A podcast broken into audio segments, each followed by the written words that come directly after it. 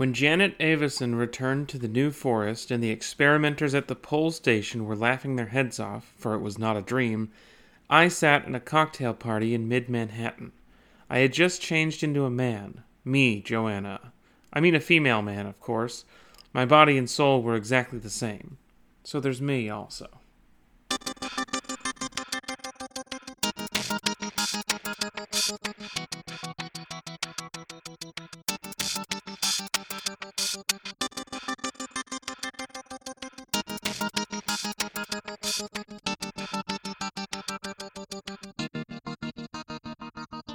Hello, welcome back to Anomalous Readings, a science fiction book club podcast. I'm Nora, I'm joined by Jackson. Hello. And we're joined by our first guest. It's Mark. Hi, that's me. Welcome to the show. Thank you. Very excited to be here. Yeah.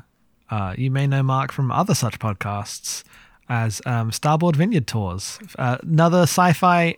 It's a sci-fi essay podcast. Yeah, Um, it's the it is- science fiction studies podcast. So we're reading like articles and books about science fiction.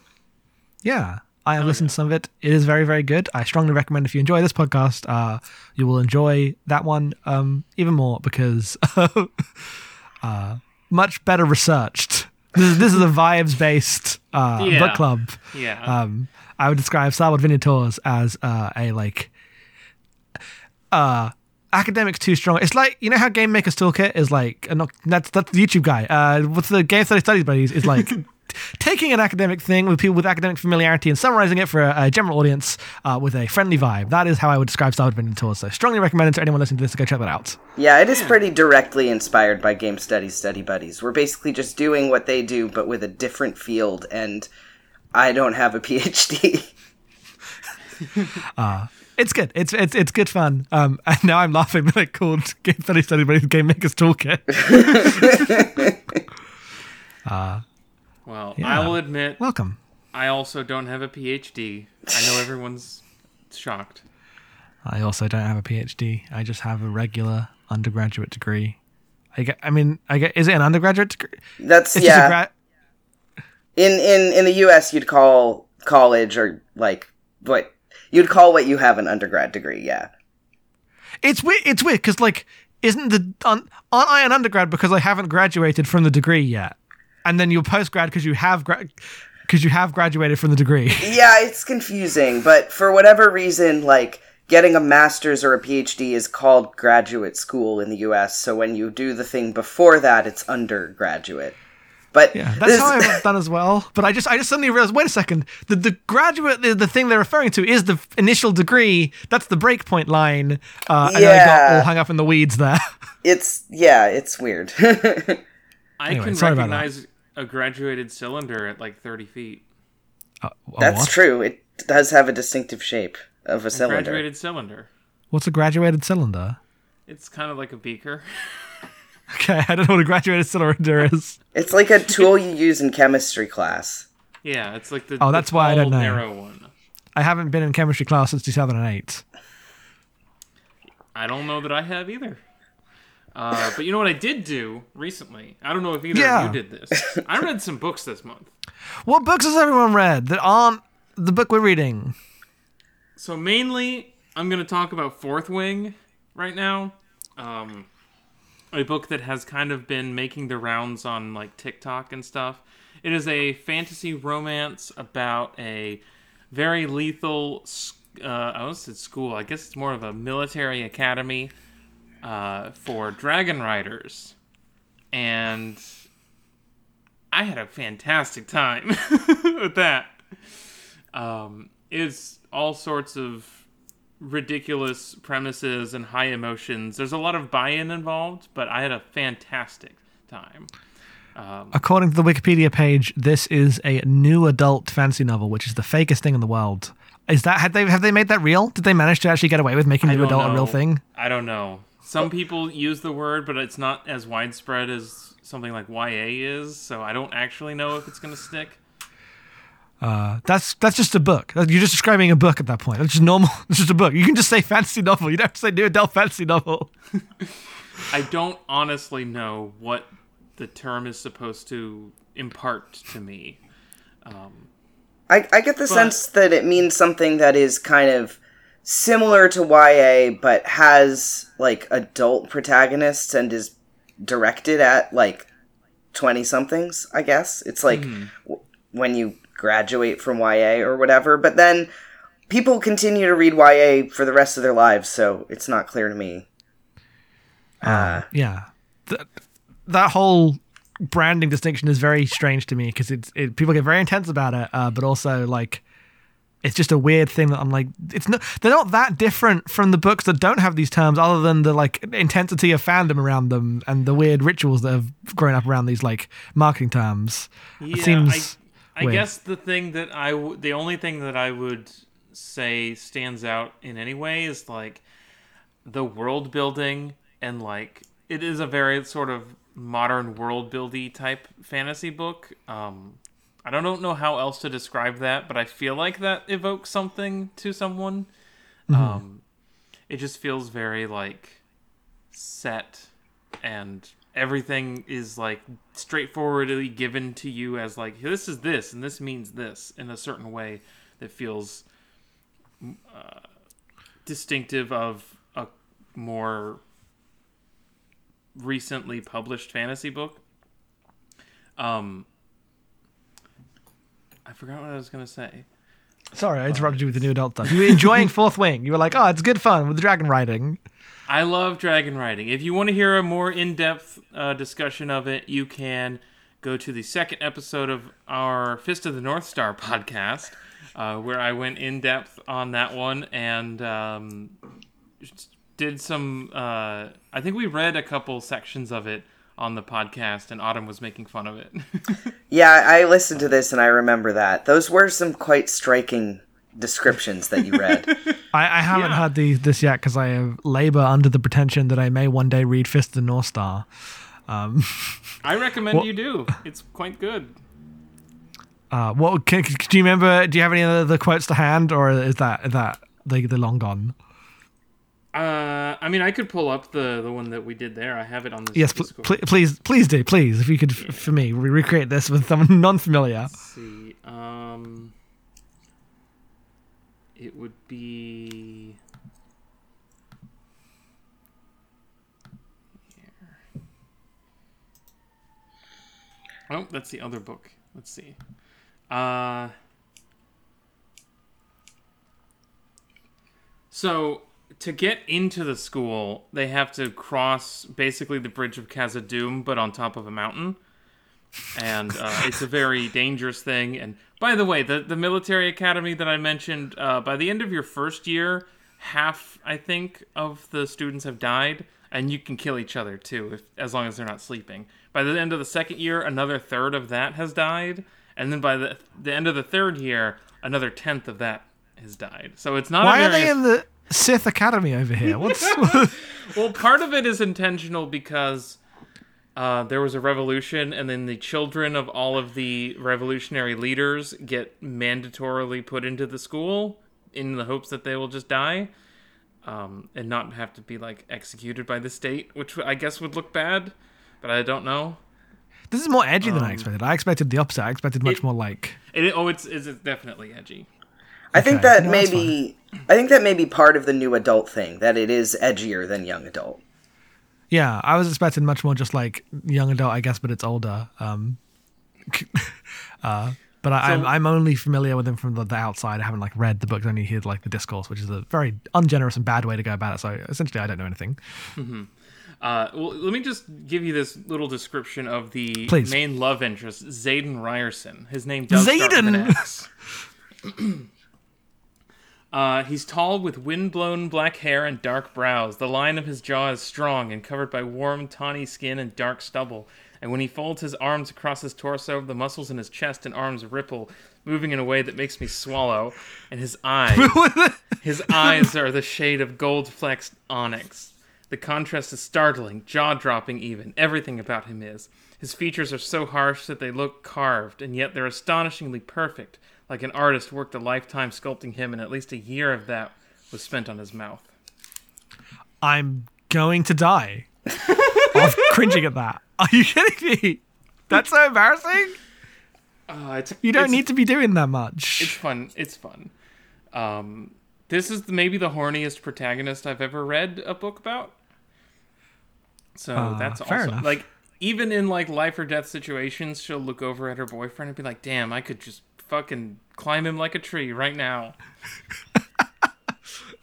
So, Incredible. Yeah, I think that's a little bit much for me as well, but I don't like I've read like romance novels that had writing like that and really enjoyed them. Um, so I don't like have judgment for this, you know. But yeah, right now that does make me cringe. It did. I cr- I was cringing at first, um, especially when uh, this author uses th- on three different occasions uses the phrase "for the win," uh, just completely In 2023, Yes.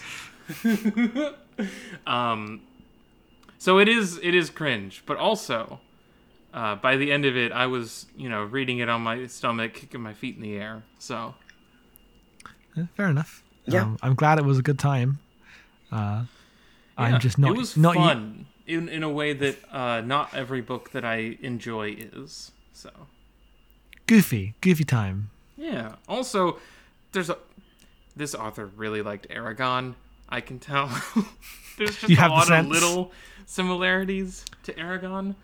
Um, like when you Um, bond with your dragon, you get a little mark on your body, which is a thing that happens in Eragon.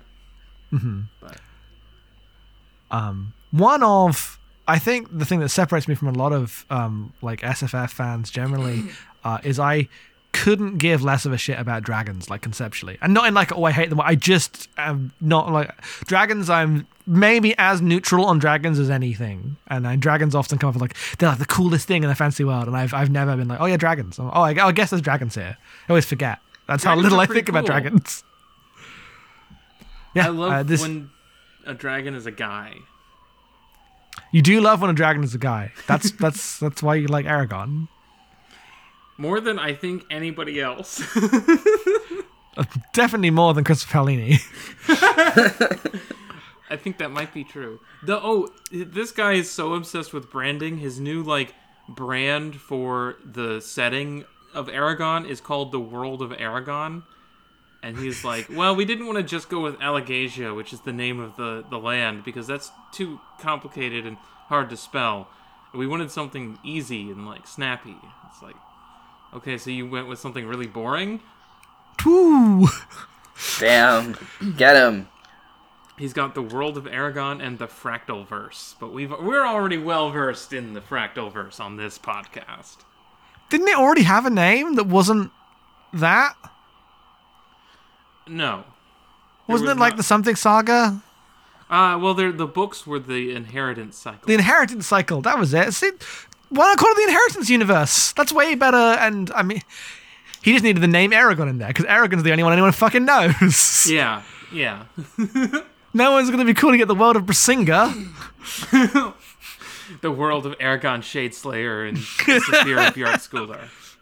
Uh, anyway, thank you. In I- theory, there is a Disney Plus uh, adaptation of Eragon on its way, but I don't believe that for a second. Yeah, that does sound really fake. I'm sure Uh, they've greenlit a million things. other things I read were I picked up a book called Paladin's Grace by T by by T Kingfisher, and uh, that's been really fun. It's been a little cozy type of fantasy story about a paladin whose god died and this perfumer, and they are meeting each other, kind of falling in love, and also solving a mystery at the same time. It's been fun. Nice. Yeah, nice. That's it from me. I don't know if either of y'all wanted to talk about a book or two. Uh, Mark, do you have a book? Uh, yeah. So I, um, I actually have been reading. I'm in the middle of uh, Roadside Picnic. Oh shit! Yeah. Yeah, yeah. It'd be because you two talked about it. Um, and I am the kind of person who wouldn't be bothered by listening to the podcast before reading the book. So I did listen to your podcast. Um, and yeah, I mean, it's it's great. I love the I love the like sense of character, like how fully you get inside this guy's head and his like how how he's like very you know in some ways very like admirable and impressive and he's a cool guy but he's also like just oh so pathetic um and it's delightful um yeah i don't i don't think i have like a ton more to say about that especially because i'm you know still halfway through uh but Yeah. yeah it it it rules um Yeah, incredible does. book. Definitely one of my faves. yeah I read um this is actually right before last podcast, so we didn't bring it up because of um uh, we were talking about too much Star Wars bullshit, famously. Uh, but I read A Small Town in Germany, the uh, John le Carre novel, because I've been going through those years ago, and I've got back to that. Um, I would like to keep uh, plucking away at them. Uh, those books are kind of all the same, but um, very, very good. I really, really liked it. It turns out every six months I am ready to watch some guys tersely uh, talk around some spy shit, be horrible to women, and uh, lose badly, and be depressed about the evil empire of the UK. Um, I, I really, I really like this one. It's it's a very good one. Um, I think it is because I only read the first four, but it's definitely high up there. Uh, probably the second best of the first four. Uh, just uh, very good and uncomfortable. Um, and I, I just love his prose. Uh, I like, I just like when there are terse, sad men who are really awful to be around. Um, I think John le Carre writes. I would describe his novels as less like critical than self-hating. Like he is in real life like a shitty man um, who uh, was like sleeping with all his friends' wives, um, and also like a spy for the British government, right? Uh, but like hates those things so deeply in a way that I find very interesting because, like I say, I would describe it as more self-hating than critical. I think there is criticism you can pull out from that, uh, but it feels so much more emotionally loathing about those things uh, and like a portrait of why they're disgusting than it is like a reasoned critique from a smart person trying to like think, imagine a new way of being, right? um, and uh, it's good, it's good, good stuff. Um, uh, I continue to pluck away at those, and they're very good. So strongly, strongly enjoyed. Many of our friends have long journeys of kind of samey media. Like you have spy novels, uh, Crass has Zatoichi. We all have these crosses to bear. Every time I read another spy novel, I'm like, it doesn't hit the same. It's just, just it just doesn't have the juice. Like I tried to read the Ipcress file, uh, and it was doing the same thing, but just not as fucking good. so, um, I guess I have to find other similar uh, people, and maybe I'll find like. I assume I'd be more likely to find uh, other good spy novels like 20 years later from like women or something. Everyone else is in kind of in the same like post Fleming uh, area of the like contemporaries in the 60s and 70s. I bet the genre widens up a lot uh, as the like demographics of the writers change, and they're not all like British dudes in the 60s. I definitely want to read some Le Carre. Like it just honestly what I've like heard from you talking about it and also from like culture in general, it seems really cool.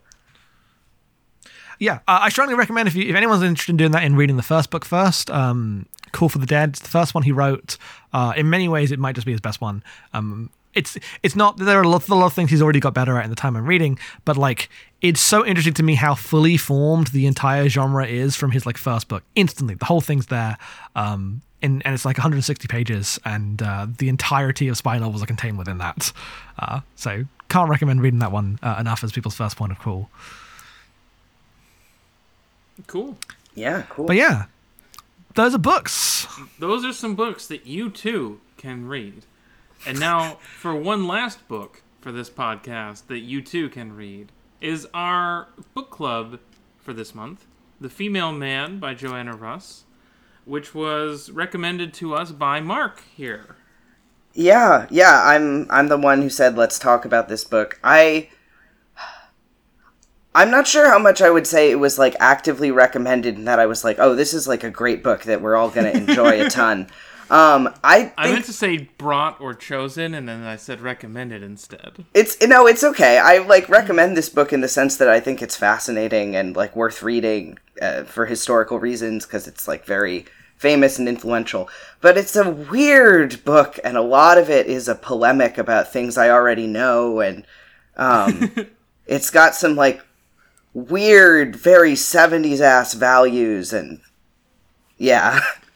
Yeah, I think weird is maybe the predominant reaction I had to this book, certainly. Um, so, the structure of this book is that there are nine parts separated into individually into like between like a dozen and 15 or so sections and each section is like different like some of them are narrative pieces some of them are like poetry some of them are like written like a script or or something else entirely Sometimes there's just tweets. Sometimes there's Yeah. tweets in this book from the 70s. Yeah, there's tweets in tweets in it. this book. It's so true. Uh, and as far as I understand the plot of this book, it is that in the so four different versions of the same person in different universes start to like cross paths and each of these worlds is different and we get a little window into how different they are but not that much of a window, I guess, because one of them is is sort of the main attraction, I guess, which is this world called Whileaway, um, where there are no men and society is way more like spread out and like uh diff like structured completely differently and we get a lot of discussion about how things work in that world the other worlds are not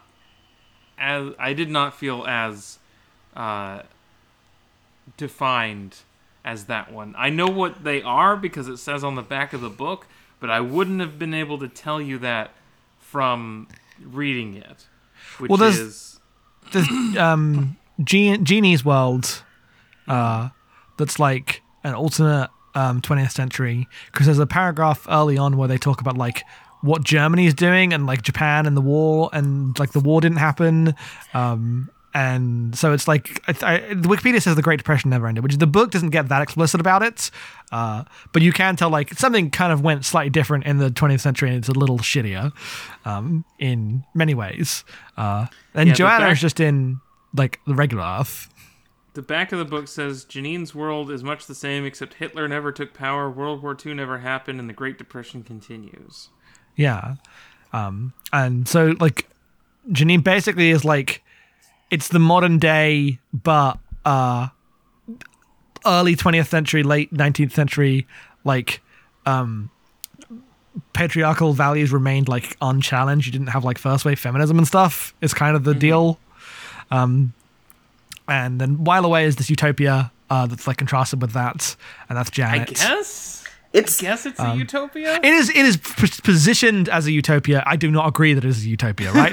in in terms of its like narrative or like literary structure, it's definitely like specifically a, a lesbian feminist utopia. yes. But uh, uh, it also And the- probably anarchist, I guess. Like politically, I think you could call it anarchist.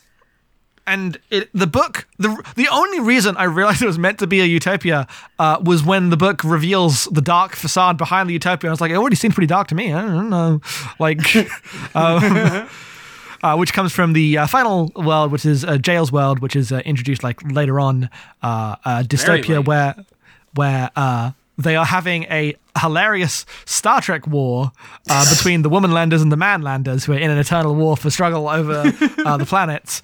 Um, and the men and the women can't agree, and they're at war over this. Um, and the men just want the women to like make a peace deal and admit that they're still subservient, and the women are like, obviously not. Uh, so they are at war, and the reveal is that like that's actually the like past of Whileaway. Right? Whileaway says that uh, the men all died in a plague, um, but they were actually killed in this war, and this has been like repressed societally. This like violence, the the uh, the heart of the uh, like the heart of the society, and um, the ending is basically, and that's okay. It's cool to do this kind of violence. But you know what? Fair enough. That's the that's not my that's not when I'm about to critique the worldview of this book. That's not the part I'm necessarily critiquing. I, I think the part where they all like are like, you know what? Maybe we should become fucking like freedom fighters in a multi-dimensional gender war.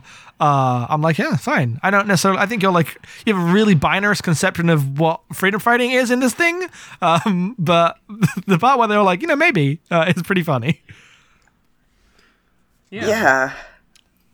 That's like a pretty good summary. This is a really hard book to summarize. I, Yeah. It's not. It's not a hard book to summarize. Well- it is a book where summary is like violence to the text. Because Yeah. to summarize it, to summarize it is to put it in a narrative. For, the book's not a narrative. It's so many disparate things that overlap and confuse, uh, and you don't know who's speaking in the text until you like pick up context clues. Um, that to like attempt to put it in a neatly understandable, logical like through line, uh, just kind of takes away all the intended meaning from reading the book. Um, so, which isn't to say you have to read the book before listening to the podcast, but it is to say like it is very different to the more standard narrative books that we've been reading up till this point, easily by miles. Yeah, it's extremely like experimental and in a way that I think it's really striking that a book that was, you know, shocking and experimental in the 70s continues to be just like really unusual and like not a part of what we would expect like a novel to be in the 2020s. Yes. Like it's it's not uh it it has not like become normal over time. This is not a thread that science fiction picked up. no, it went really into like lore and uh, Uh, other sort of stuff. Yeah. I was kind of lukewarm on this book for most of it. And at some point, I kind of started to lose patience with parts of it and got really frustrated with it. But now that it's behind me and I can focus on talking about it and thinking about it instead of reading it, I'm actually a lot warmer on it than I was this morning. Yeah, think it's, definitely. really uh, interesting. it can definitely be a frustrating book, and I think that that's like fine, right? It's fine for the this like kind of repetitive, annoying book, like very didactic, uh, and not only didactic, but like when you pick at its ideology, you can find things that are like the the the starting flames of things that are so fucking evil today, right? Uh, like you, you can pick at like Jael's violence and see like it is good and important to reflect the violence of men back to them, and the only way that can like that can be overcome is to uh like admit that there is violence happening and respond in kind, which is uh, I think the intended read and how like you're meant to see the discussion at the end of the book. Uh, but you can also see, you know, when you have this radical feminist book saying that we should kill everywhere, every every man, uh, you can see the like seeds of things that you know are very evil that we see on Twitter every fucking day. Uh, start there, right? Um, I think unpacking that stuff is the interest of the book, but it's definitely an uncomfortable book that's often confusing about ideas that are like have like the visions of feminism presented in this book have been ran with in so many different and contradictory ways in the last 40 years uh, which is part of why i find it so interesting um, but it is definitely like a thing that you want to like finish and hold in your head and like consider And one thing Yeah. I one thing I think you can say for it is that Russ knew that at some point in time the politics of this book were going to become like retrograde and annoying. Um, That's like in the last paragraph of the book, which is this weird little address to the book itself. Um, basically, like describing her her wishes for what will happen, how people will read it in the future, and one of them is that like the book is going to become old fashioned, and that that's not a bad thing which I think parts of it really have, even if other parts of it have remained uh, really just kind of singular. Yeah. Um, I think the strongest parts of this book are the really affecting descriptions of just like the experiential life of um, specifically Jeannine Yes. and just like the mental torture of you know being a woman in uh, this alternate 1969 where it's still kind of 1930s I also yeah, I, I I on reflecting also found that the Jeannine sections were the most compelling. I mean, they're the most like um modernist psychological novel. Yeah, that's that just kind of like becomes like sad realist novel in those sections. It, it's almost um not like completely, but there's a almost like Virginia Woolf esque quality. Um, in terms of like the intense focus on just like the minute movements of this one person's like psychic reality, um, and very little actually like happening narratively as that takes place. Yeah, and in fact, that like the little happening is like key to the horror of it, as you like understand the enormity of like her reactions to every possibility, and then that she just kind of ends up going along with them anyway. Um, like with the stuff where like there's a whole whole sections where like marrying Cal is basically the worst thing that could ever happen to a human being in her mind. um, and after she goes through all these possibilities and like considers her life uh, and imagines different ways, just, ends up like going through with it because it, it still doesn't seem like a way out. It's like fuck, man, that sucks. Yeah. And and this leads to her in the end being like, yeah, basically I'm fine with my world being used as a base for like eternal um like horrifying gender war. Like, yeah, go ahead. Um she's not even she's not like converted to the ideology of like kill all the men. She's just sort of like, you know, that wouldn't be too bad. um, yeah. Uh, especially because like one of the things that um Jael says uh, the end when everyone's like finally all connected together uh is that Jeannine's like maybe figured this out the most right is like has been exposed directly and indirectly to the most like blatant and constant manipulation and despite seemingly being like there's mm, uh, narration where she's called like the weak one Mm, I'm not Uh, sure I agree with that actually. is is is is she not the weak one, or is the weak one referring to someone else? This is part of the confusion of the thing. Well, yeah, I think it's not entirely clear. Like, because I think it's completely believable that from Jael's perspective, like Janet is weak. Um, That's true. um, but I don't. I I'm not necessarily saying you're wrong. Um, I think maybe we're meant to like toss that around in our minds. I, I took it as like Jeannine is the more like surface surface level idea of a weaker woman. Sorry, dying over here. Of like a weaker and more servile woman in that she's like married and has accepted all these things. But Jael is like pulling out that she hasn't actually accepted these things. That every single thing has been done against her will at like such psychological degree that she is like so constantly aware of the violence at every step of the process. Yeah. but that was at least how I like came out of it. So I need to drink a bit of water. You carry on. Do you want to know? G- oh, sorry. Go ahead. I just was gonna say we haven't really talked about Janet at all, who is the other, the one from the from Whileaway, and uh, early on in this book, I thought more of it would be about Janet being like a fish out of water, and like causing ruckus by not understanding societal pressures around her, and there's a good deal of that, but it kind of gets swept away for other things. Like other things happen from like mid midway on, but um, she's always seems to like just be weird in every circumstance.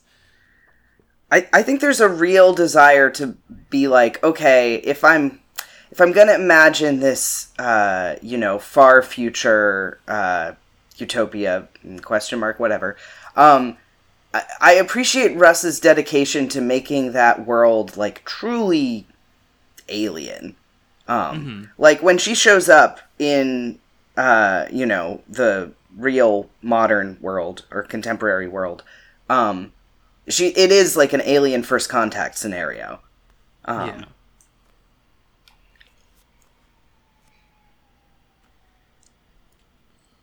Uh, I guess um, she's also an assassin. The Jael's the assassin. Well, no, Janet. So Janet is a cop, and in Yeah. her society, being a cop sometimes means you have to like chase someone down in the wilderness and execute them. So I think that makes her an assassin, also. Yeah, she's she has done some killing. She's like she introduced Yeah. saying I've killed four times. There's a scene in this book where we watch her shoot like an old lady, Yeah. like with a sniper rifle. That sounds so funny to say, but it did. It did happen. Yeah. And I do think that there's at least some question as to like is this a utopia from, you know, before the very end because of that like that you can't you are not allowed to abandon the society of Whileaway. Like if you don't care for it, um you can't just say fuck this and run off into the woods and like live there on your own. You you will be hunted down and killed if you object to this social order in that way. Um the the um rigidity of like the modern world, specifically in, in I guess the the uh, Jeannine's world, where like it's modern but uh, a little like earlier in the century, the values that like you know marrying well is so important in a way that it isn't quite for Joanna as we're like in this transitional phase uh, of like how um, gender and labor are like allocated, right? Because a lot of uh, Jeannine's talk is about like you can't even work as a secretary for long because you've got to go home and have kids forever, right? Um, and stuff like that. And it's interesting to me that like Whileaway, there are no men, but the state has filled this role in like women are still so rigidly forced into a family structure. And it's a completely alien family structure, but it is ultimately still an enforcement of like a societal wide structure of reproduction and, and like raising that is by violence enforced on every member of the society. That's still true of While. They have not escaped like that part of uh you know, even getting the getting rid of men has not uh, got rid of that, and has in fact increased it due to the like technological reliances on like the um the basically the way they have to like you know have kids with weird technology because there's no men around. they all um they they practice eugenics explicitly. Yes, Um everybody has like a, a high IQ, which like oof, shudder. yeah, There, there's also the part where like their work week is 16 hours long, but because they're not allowed to have like leisure unless they're pregnant, they don't feel like they aren't always working. Yeah. It's like a total. It's not quite total like individual suppression, but it feels a very different. Like expression is very limited in Whileaway, right? You can walk around forever, but like there's less, uh, like forms of pleasure, I guess. Um, like the way Janet talks about like intellectual pursuits is just so different to how uh, uh, the other characters are like thinking about their own own lives.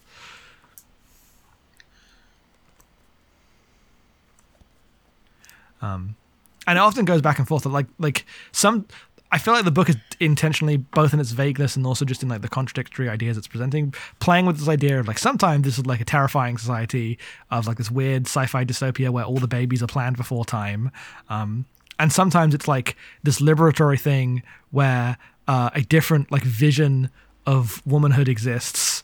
Um, and the like social mores of the modern day are like revealed to be fake and structural. Uh, and both of those two things I think exist at the same time in the way that Away is like talked about in this book.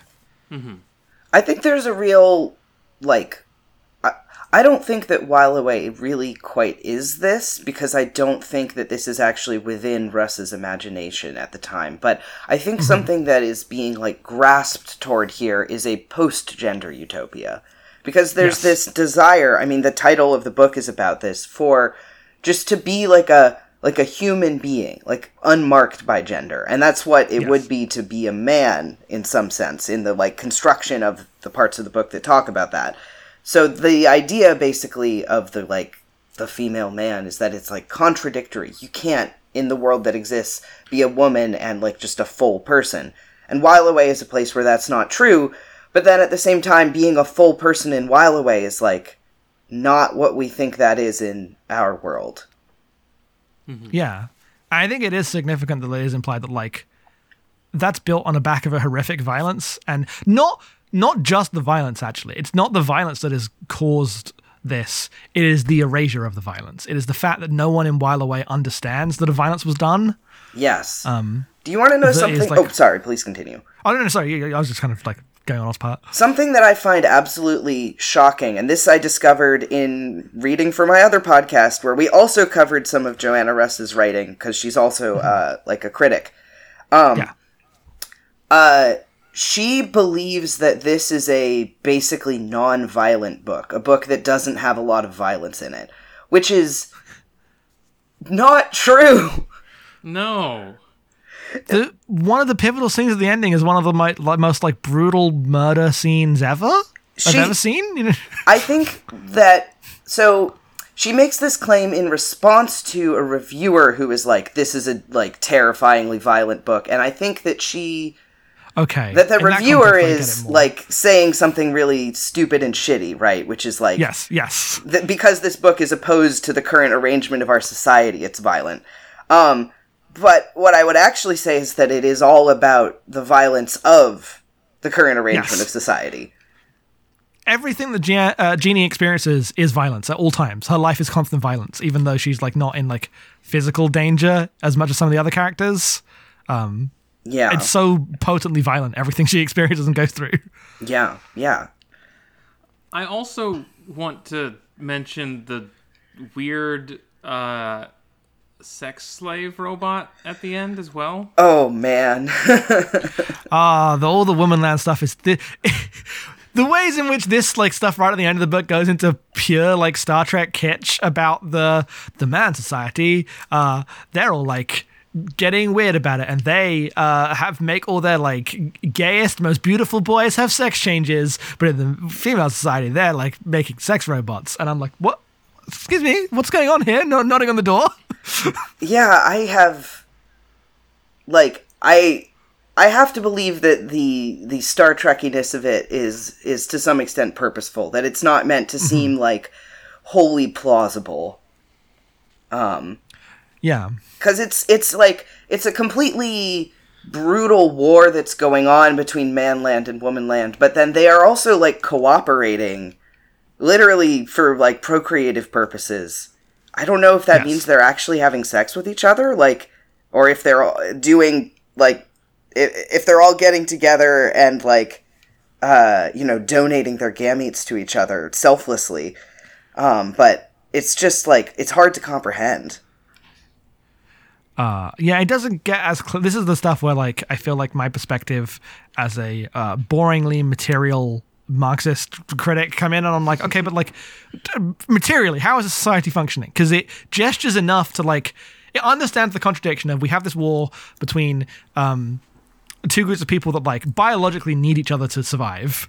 Uh, and understands that thus this war is going to be inherently contradictory, but I just don't get enough details to know how that functions. And I do agree that I think it, you're meant to read it as like a very silly, like Star Trekky, very one-sided metaphor, right? Like when Star Trek brings up some aliens who are like, "We're representative of this real issue," and they're so simplified as to be cartoonish. I think it is definitely playing in that kitschy space with like the self-awareness of that. She did uh, like Star Trek a lot. Um, That makes sense because yeah, it's extremely in that vein.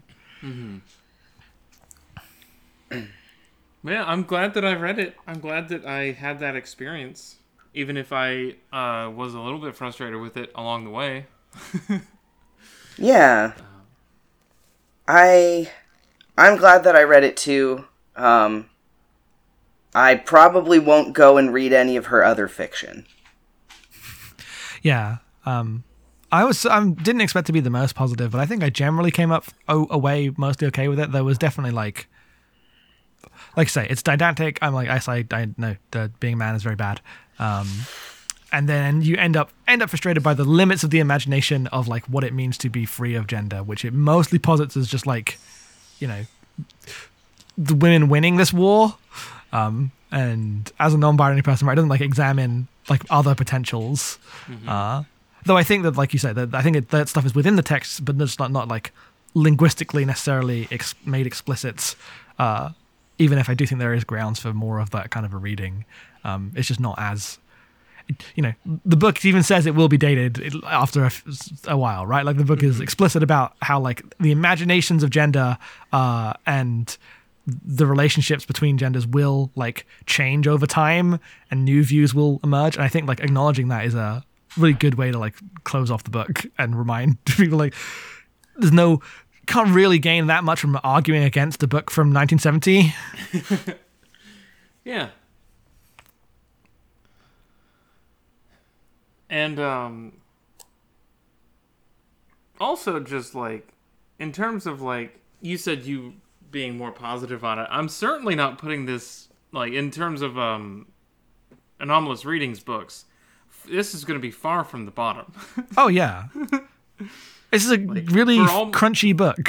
For all my frustrations, it has really uh been interesting to talk about and consider in a way that I can't say about a lot of science fiction books I've read in the last 12 months. But um, Yes. yeah, this was fun. I'm glad that we had uh, this book. I'm glad that you were here, Mark, to talk about it with us. Yeah, thank you so much for having me on the podcast. Um, it's it's been Thank you. delightful, and I'm really like happy that you uh, agreed to have me as your first guest. That makes me feel very like I don't know flattered. I was very excited. I'm glad you asked, and I'm uh, glad you uh, chose such an interesting book to like dig into. Thank you. Um, This I is where. Oh, sorry. I think I was about to say the same thing as you. Sorry.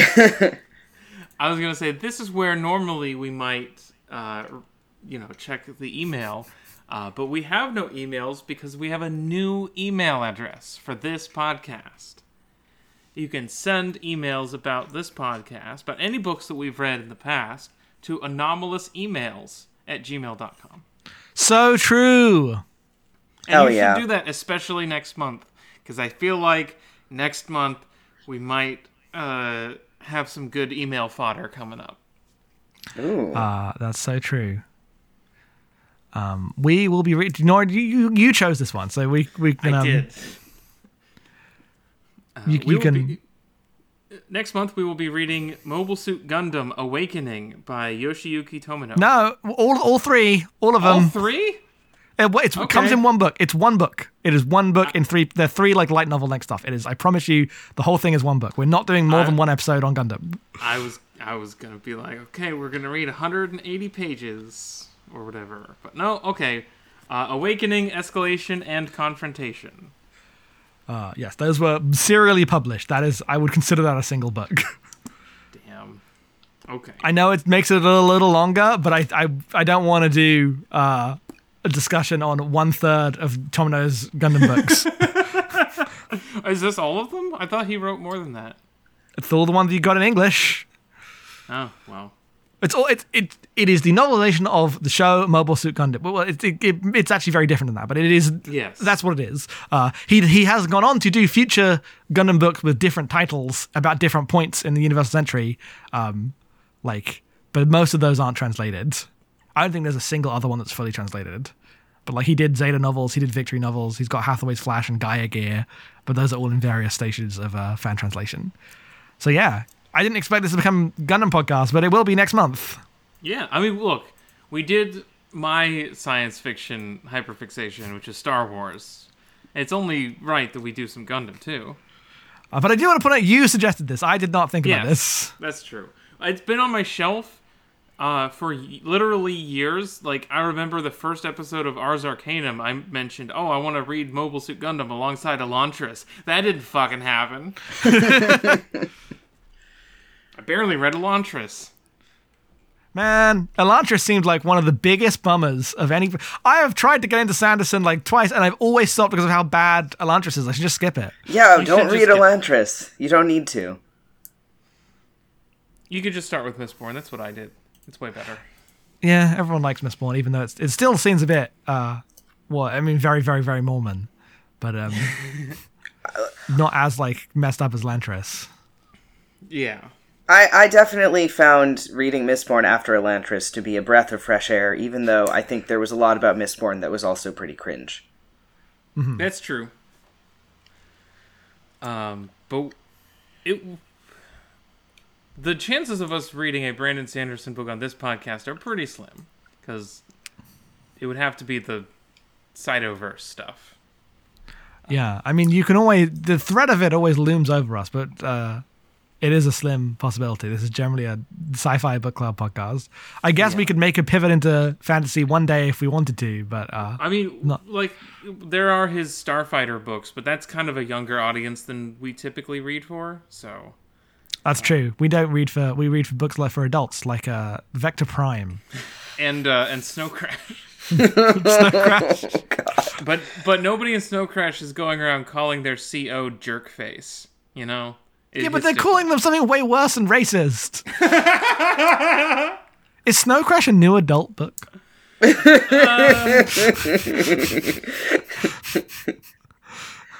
Uh, thank you so much for joining us, Mark. Thank you. Would you like to plug where you are on the internet? Yeah, yeah. So you can find me on Twitter at Char Aznablunt, um, and on Blue Sky and co-host as Venn Diagram. Um, I uh, had a Moby Dick podcast on the Abnormal Mapping Network, and we we finished the book, but the the whole thing is still up there, and I think it's really good. Um, and then, uh, yeah, like we talked about before, I have my science fiction studies podcast that's currently running. Um, when this goes up, the most recent episode will not actually be the Joanna Russ episode, although, you know, check that out. Um, but the most recent one is going to be on the first chunk of the book Metamorphoses of Science Fiction by Darko Suvin, which is like um, I'm not going to try to give some sort of summary explanation of it here, but it's really good. It's really uh, famous for a reason. Um, so I hope people who like science fiction will go check that out, and uh, maybe it'll be enlightening. Maybe not. Uh, Yeah. Ja- uh, thank you so much for joining us. Yeah, you can find me at headfallsoff on twitter.com. Uh, you can find the podcast I do mostly at abnormalmapping.com. Uh, and you can find uh, any Patreon podcast I do at patreon.com slash abnormalmapping, uh, where you can find the Great Gundam Project for $1 a month. We are about to start Gundam 00. yes. Uh, so that's that's going to be a whole load of fun. Finally, Um, a British Gundam, A What? like Oh. James Bond. Yeah, no, sorry, it took me a second. Uh, 007. I am among the people who are excited and, and hopeful uh, for Double O, although I know that there's a lot of pressure on that. But No, there's no pressure. It can't be worse. It can only go. I, I, I, I think there's going to be parts of it that you'll just be like, well, this is uh, delightfully absurd. That's that's my hope. Here's the thing: is I have heard like contradictory things about how smart or stupid Double O's politics are, uh, but I have seen one other show from the writer of Gundam Double O, and it was called Birdie Wing, which is a stupid fucking television show with characters I really like. And at this point, that's what I'm looking for. Yes. that's all I need. Yes, Hell that's yeah. that's what I believe Double O is. That's my opinion. So, very excited. Couldn't be more excited. Nora. You can find me on everything uh, Twitter, co host, the other one, uh, at Skulldaughter. Find stuff I've done at norablake.online. Support this podcast by going to exportaud.io or patreon.com slash exportaudio. Give us some money. You'll get a whole host of podcasts in one feed, each of them a week before their respective free feeds. We got, uh, well, I don't know all of the podcasts anymore because we've been changing some stuff up a little bit. But if you're interested in Fist of the North Star, we got you. If you're interested in Hunter Hunter, we got you. I promise we do things other than manga. There was a strike on. There's been a strike on that's affected your ability to talk about bad movies. Yes. That's true. Uh, and good movies, too. some some of the movies we watched were good. Okay, but let's let's be real here. Part of my franchise will, will be returning when uh, the A- A- um, makes a deal. Yes. And until then, we will be uh, doing Pardon My Fist instead, which is where we're reading Fist of the North Star, uh, which is great. Uh, we're having a fantastic time over there. Um, other than that, uh, you can catch me on. I also have a podcast on abnormal mapping called Journal Updated, where Molly and I journal. play video games every month. Uh, It's the next Offie month. episode coming up will be Starfield, the new video game Starfield. Maybe you've heard of it. Yeah. I finished it already. I'm on my fourth character. You know. It- Wow. So it You're making guys. I'm making guys. I'm making moves. I'm making guys. That's the thing you got to know about Nora. That that's not how I would ever play this game. I would make one guy and I would get all of the powers on the one guy and then I would just use that one guy forever because then he could do everything. Yeah, but that doesn't make sense for me narratively of why my guy would be so many different guys. So Uh, I make I, couldn't tell you how little I am interested in the narrative integrity of Bethesda's Starfield, the world in which, for some reason, uh, the two the two equal sized big factions of the human civil war are the fucking Citadel Mass Effect Destiny City and six shacks in a desert reenacting Firefly. Don't ask me how those are two equal factions in the universe of Starfield. It's just that cowboy grit, you know. Uh, thank you for listening, everyone. yeah. Uh, we'll be back next month, like I said, with Mobile Suit Gundam. Uh, until then, keep watching the sky.